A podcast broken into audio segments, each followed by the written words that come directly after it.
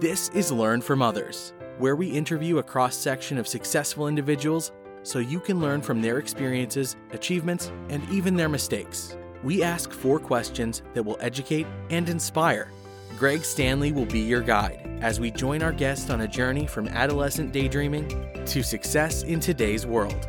Join us on this adventure as we learn from others together.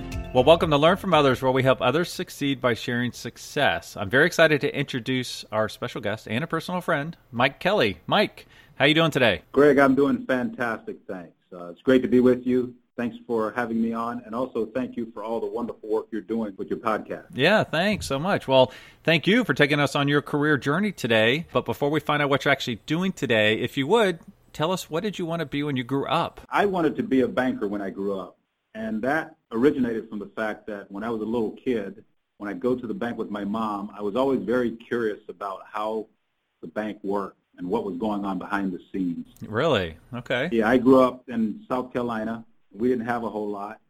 And I was always a very curious kid, and that was encouraged. My parents encouraged that because they didn't have the opportunities, many opportunities growing up in the South.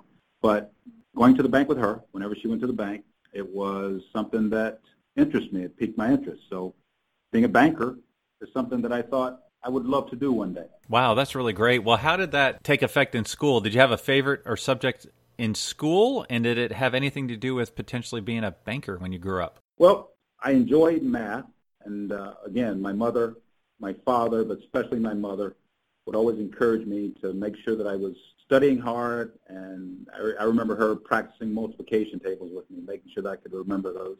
But she always encouraged me to spend time applying myself when it came to numbers.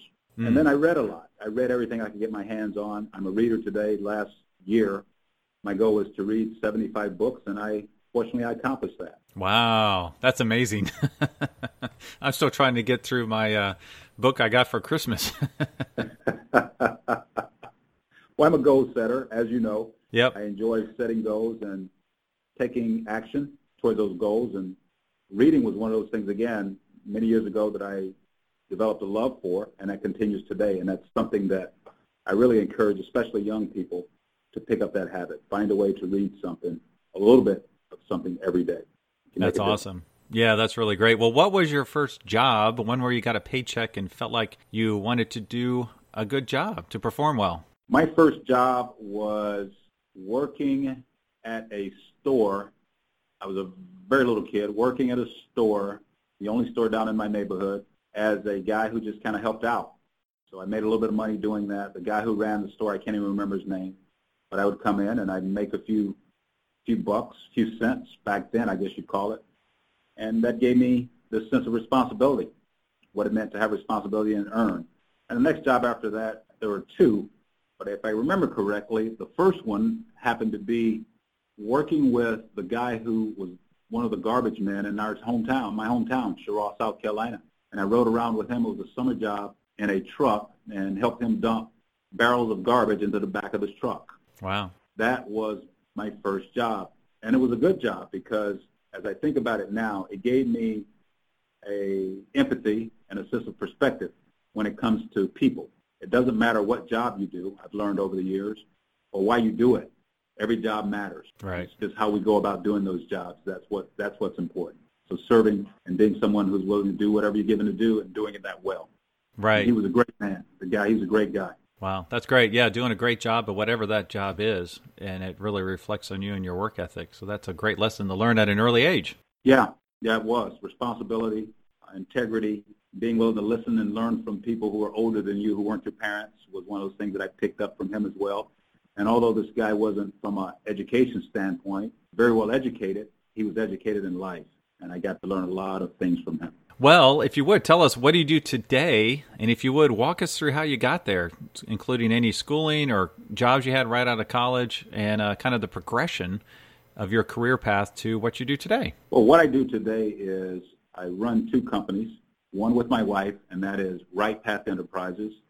We do coaching, speaking, consulting, and our goal is to help people drastically improve their ability to lead themselves and other people. And that is a very, very important for us mission because we realize that over the years we've focused very little personally over the years I grew to understand the importance of this, but individually, we, we as individuals, we don't focus a lot on personal and professional development. And when we do is focus more around what the corporation wants. But I've learned that we each need to take responsibility for our own development, taking a look at the broad areas of life, certainly faith, family, fitness, finances, fun, from friends, but getting, getting clarity around purpose and living more of a purpose-oriented life, which helps us in our work and in other areas of our life. So we do that together.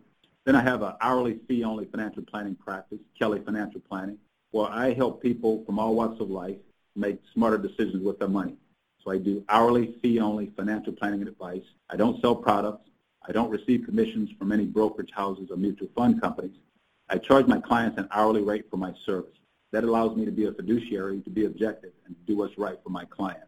And my goal is to bring financial planning to people from all walks of life. Now, how did I get here? Yes. well, I graduated from Mars Hill University with a degree in business, and I'm fortunate to have the opportunity to serve on the board at Mars Hill right now, and that is such a blessing to me because I got a great education there. I graduated from Mars Hill. Later, I got a master's in business from Webster University, but my first job out of college was as a supervisor in a textile manufacturing company called J.P. Stevens, which doesn't exist anymore. Textiles in the States is, is almost all gone. Mm-hmm. But I, it was a great job for me because I was managing people who were old enough to be my parents, and I learned how to actually practically apply some of those things I learned in college. And it wasn't easy, but it was a great experience for me. But I did that. I worked with them for about three, four years, and then I had a chance to, over time, moved into a organization that I had a great career with, and that was Michelin. I worked for Michelin for 16 years, and with Michelin, I got an opportunity to work in operations in a manufacturing plant, marketing, sales, HR, finance, and I had a chance to do some project management work over in Europe. Great company. And I also had an opportunity to get some sales experience, which brought me to Cincinnati. I had a chance after finishing something called a North American Stage Program, where the company gave me an opportunity to work on a couple of important projects. I had an opportunity then to see sales, and I wanted some sales experience, and that brought me to Cincinnati and I had a chance to come to Cincinnati to get sales experience, which over time led me led to me being recruited away from Michelin by Macy's. Michelin, again, a great company. I was on a Warren County United Way board, and a guy with Macy's said to me one day, "You'd be great with Macy's." I laughed at him because I love Michelin. Well, we talked for a year and a half or so, and ultimately I ended up coming to going to work for Macy's. I spent 10 years with Macy's, went in as a director of learning and development, became a vice president of learning and development, and I had a chance to build a department there in one of their business units, pulling together 125 people and building a department that was a lot, it was a lot of fun, and we did a lot of great things. But I left Macy's in 2016 to take on really a volunteer role to lead the 52 Rotary clubs in Southwest Ohio as district governor. And my wife and I, we actually started our businesses. We started them right before I left, but we actually focused even more intensely on them after I left Macy's. So, how did managing 125 employees at Macy's did that feed your desire, interest to start your businesses? Like, did you did that encapsulate some of the needs you saw? Was that related to the starting of your businesses? Well, throughout my career, I saw that there was a need when it came to leading other people. Certainly, statistics say that very few leaders are effective. A very small percentage of leaders are effective and those that are considered effective, they're developers of, developers of people. I saw during my career that very few people focused on developing people. And I also saw that very few people focused on developing themselves, taking personal responsibility for their own development. Because of those things, I saw an opportunity in our businesses really to go in and help, help organizations, but also help individuals. And also with respect to financial planning, I saw, because during my time with Michelin, I had a chance to manage a benefits office in a credit union, and I was working on my master's in business at that time, but I saw, I started to understand better that very few people manage their money well. And I saw that even clearer as I was in HR and I had a chance to be a part of groups that communicated to people that they were going to be losing their jobs, which is not something that you enjoy, but it was something that I experienced. And I saw that a lot of people weren't prepared for that. They hadn't prepared mentally, intellectually, emotionally, and certainly not financially. Right. For me, that was an opportunity. So as I gradu- as I not graduated, but as I transitioned, I realized that there were opportunities for me to help serve people and help meet needs that existed with individuals in financial planning, coaching, consulting, but also with organizations. helping their people in those areas as well. Right. Because it's right. profitable. It can help organizations become more profitable. If we serve people well, they're going to serve organizations well. Right, right. And you are one of the most organized folks I know. So if you would tell us with these two different businesses you have, what is your typical work week like? My typical work week is a lot different than it was when I was with Macy's. Feel like I have much more flexibility, much more control of my time. But my, my typical work week looks like getting up on a Monday morning. I've got a schedule set for the week. I know who I'm meeting with during the week. Monday, normally some prep time. But I'm meeting with a couple clients during the week, and I also buffer in a lot of time for planning, reflection, and preparation. And I take time out for leisure. I take time out. I'm a guy who enjoys yoga, so I do yoga, and that's uh, that's something that's fun for me. I enjoy exercising. I enjoy reading, so I work a lot of those things in as well. And also, I'm a guy of faith, so I really enjoy carving out some quiet time for prayer, Bible study, reflection, and giving thanks. So that's a typical week for me. Wow. Wow. Now, what's one of the more rewarding things you're seeing from either the financial planning side of it or the coaching and development side of it? I am seeing people get value. I am seeing people determine what their true priorities are in life and take steps towards that. I am seeing organizations, and in particular leaders of organizations, get clarity around some of the gaps that they have that do impact the way that people show up for work. Oftentimes when we're in organizations as leaders, the higher we go in organizations, the more that people tell, we, tell us what they think we want to hear rather than what we really need to hear. And a lot of that has to do with fear. There's a lot of fear in organizations. When you can partner with leaders to help them understand that this exists and help them develop a plan for breaking those things down and freeing up people to be honest with them, it changes the game. And also, if you can help them identify those gaps and develop a plan to work on them, it changes things as well.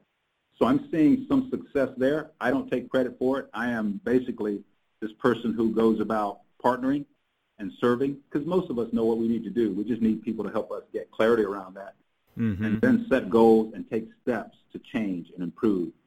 And when we do that, we're unleashed, but we also unleash those people around, people around us. I've learned that a lot of people in organizations, they quit, but they stay on the payroll. They show up every day. They do just enough to get by. They're not right. motivated. They're not inspired. They're not really invested in the work. And they hate what they do. And in many respects, they are not excited about the people that they work for. And that's not good. So the goal right. is to unleash people and help people determine what matters most to them and help them move towards that. Yeah, that's really great. As a reminder, you can check out all previous episodes at learnfromothers.org. And if you're an educator or a student, you can search for podcasts by career cluster. So, Mike, we just learned what you wanted to be when you grew up, which was a banker, and what you actually do today. So, this is not a typical career path. So, if you could do it all over again, what would you do differently? I would probably have started my business earlier, probably five years earlier.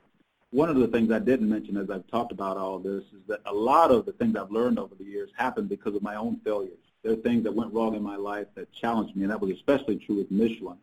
When I was working constantly and I wasn't taking time for myself. I wasn't really investing in myself. I wasn't focused on that wheel of life and developing holistically. But a lot of what I'm doing today Mm-hmm. occurred because of some of the things that went wrong. So I learned a lot from my failures. But I don't think I would do anything differently other than I would have started my business businesses earlier because I really enjoy the freedom and flexibility that I have. And I also enjoy the opportunity I have to help people even outside of an organization more broadly because I really enjoy people. I'm, I'm, I am motivated. I'm inspired as I connect with and get to know and have the opportunity to serve people. Wow, that's really great. Well, let's make the assumption someone in our audience wants to do what you do. So define that as you will. What advice would you give them? I would say get clarity around the end. At the end of your life, assume that you're 80, 90, 100, whatever that number might be, and you are there, you're sitting on a porch, you're reflecting on your life. What do you want to see? Perfectly consider what do you want to see. Get that picture in your mind, whatever that might be. And it doesn't necessarily have to be just, it shouldn't just be a position. It should be at a point in life, did I fulfill my true purpose? And from that, get clarity around what positions or position do you want to focus on that will help you accomplish that. So starting there, I would say, but then once you get clarity around that, if it's what I do, then certainly you want to make sure that you get trained and that looks different for a lot of us. It could be you can you can get training doing what you're doing today by spending some time moonlighting, and by moonlighting I mean doing something on the side or studying, reading, learning, training, getting with people who are already doing it, learning the craft, so that when you feel comfortable stepping into that, be it into, be it into a job, be it into your own business, you've got some background, you've had some exposure. So a lot of it starts with getting clarity around what you want, why do you want it, what are you willing to do to get it, what is it going to take to get it, who's going to hold you accountable for getting it, and how will you feel when, when you get it. So getting clarity around what that looks like and then setting goals and taking those steps to move you towards that. And oftentimes when you're moving towards whatever that is, be it what I do or whatever, you're going to need that strong accountability, someone to hold you accountable for taking those steps. Because, Greg, as you know, life gets very, very, very busy. And oftentimes yes. we have good intentions and we want to focus on certain things, but we can look around 5, 10, 15, 20 years have passed, and it's been a hope or a dream, but we haven't done anything. Right. Taking steps, having the idea, having the vision, clarity around purpose, and then doing something, practically applying what you're learning and taking those steps, regardless of how uncomfortable it might be towards what you desire, is important. And again, that's whether it's what I'm doing or what you're doing or what any of the many other guests that you've had on your show are doing. It's the same process. Yeah, that's tremendous advice. That's really great advice. And what let's drill that down a little bit more. What advice would you give a student who's currently in school at this time? So they're already starting their path, might not know what direction they want to go in, but is there any practical advice you give someone who is currently a student in school? Some of what I said earlier applies for students as well. What do you enjoy? What are you passionate about? What would you do if you weren't paid to do it? Get some understanding of what that is and in school, there are many opportunities to explore, to learn. You've got career services offices, you've got alumni who are doing all sorts of things, reaching out and talking to people who are doing some of those things that you might want to do. That's important. You get tremendous opportunities to research various careers on campus. Certainly do that. There are opportunities for work study. There are opportunities for internships. There are opportunities. There's so many opportunities to really, I would call it, to be creative, be inquisitive, and to get a feel for what would be the best career choice for you at that time because that could change. This, whatever you do today, whatever you focus on in school, you may come out and do something different, but you would have a strong, you, you can develop a strong base by being creative, being inquisitive, and exploring so that when you do decide to make a career choice, is something that you have some passion for despite the fact that it could change over the years. And sometimes that's difficult it's a little bit easier for freshmen when you get along and you're junior, senior. That has to be sort of more concrete because you don't you don't have many opportunities to when it comes to taking classes. All those classes count, but still, that exploration process, in my mind, is a lifelong journey. If you look at my story, it's been really being open to change, being open to failing, being open to learning, and it's allowed me to learn things that have helped me in so many areas of my life. Even being a vice president at Macy's, having done all the things I did with Michelin, gave me a perspective on marketing, it gave me a perspective on sales, HR, and all those other areas, which allowed me in at board meetings or working with other partners within the company to have a perspective in those areas. Yeah, that's that's great advice because a lot of times it, that is an opportunity in, during school and college to explore. You know, if there's something that you're interested in, maybe take a class that relates to it, or study, or do an internship in a company that you find interesting. So that's great advice to explore while you can, even later in life. Yeah, yeah, absolutely. And set goals. Goal setting is something I didn't do until I was, I was later in life. A lot of things happen; they just happen. But when I really understood the power of setting goals and developing action steps and taking action and allowing people to hold me accountable, a lot of things changed in my life. And the goal setting and accountability, those things aren't comfortable, but they are so important. If I could share any piece of advice that I think would be most helpful, it would be set goals set goal, aspirational goals, goals beyond, set goals for what it'll make out, out of you to achieve them, as Jim Rohn says. But set big goals. Well, are there any current projects you're working on that you would like to share? I am working on a number of things, but with my financial planning business, I'm doing more, and my consulting coaching business, I'm doing more speaking. I really enjoy speaking because it gives me an opportunity to, to share and also learn from other people during the question time. But I, I'm working to really find more opportunities to share some of the things I've learned with other people one-on-one in organizations, but also more broadly through my speaking. And a number of opportunities have arisen here recently, and they continue to come up. I really enjoy that. And that's really the big thing that I'm, I'm focused on right now. In addition to, on the financial planning side, the need is continuing to grow as people find out that I am someone who is not selling products or receiving commissions. I'm really a guy who is selling plans and helping people develop those plans. That is starting to grow, so I'm focusing on really being more efficient in the way that I'm running that particular business. And my wife and I, we're partnering. We're starting to look in other areas like the Southeast to potentially do more work down there. That's one of the things that we're talking more about too. Wow, you got a lot going on. That's for sure. Well, as with most journeys, success largely depends on reliable transportation. And you know, I'm a huge car guy. Huge car guy. Yeah, huge car guy. So if you would tell me, what was your first car? My first car was a 68 Pontiac station wagon that my parents bought. It was theirs, but I was the first in my family to get my license, so it was my car. And that's what I drove, a 68 Pontiac station wagon. Probably one of the biggest cars on the road at the time, I guess. Was it a wood grain on the sides? Absolutely, it was wood grain. You're really a car guy, Greg.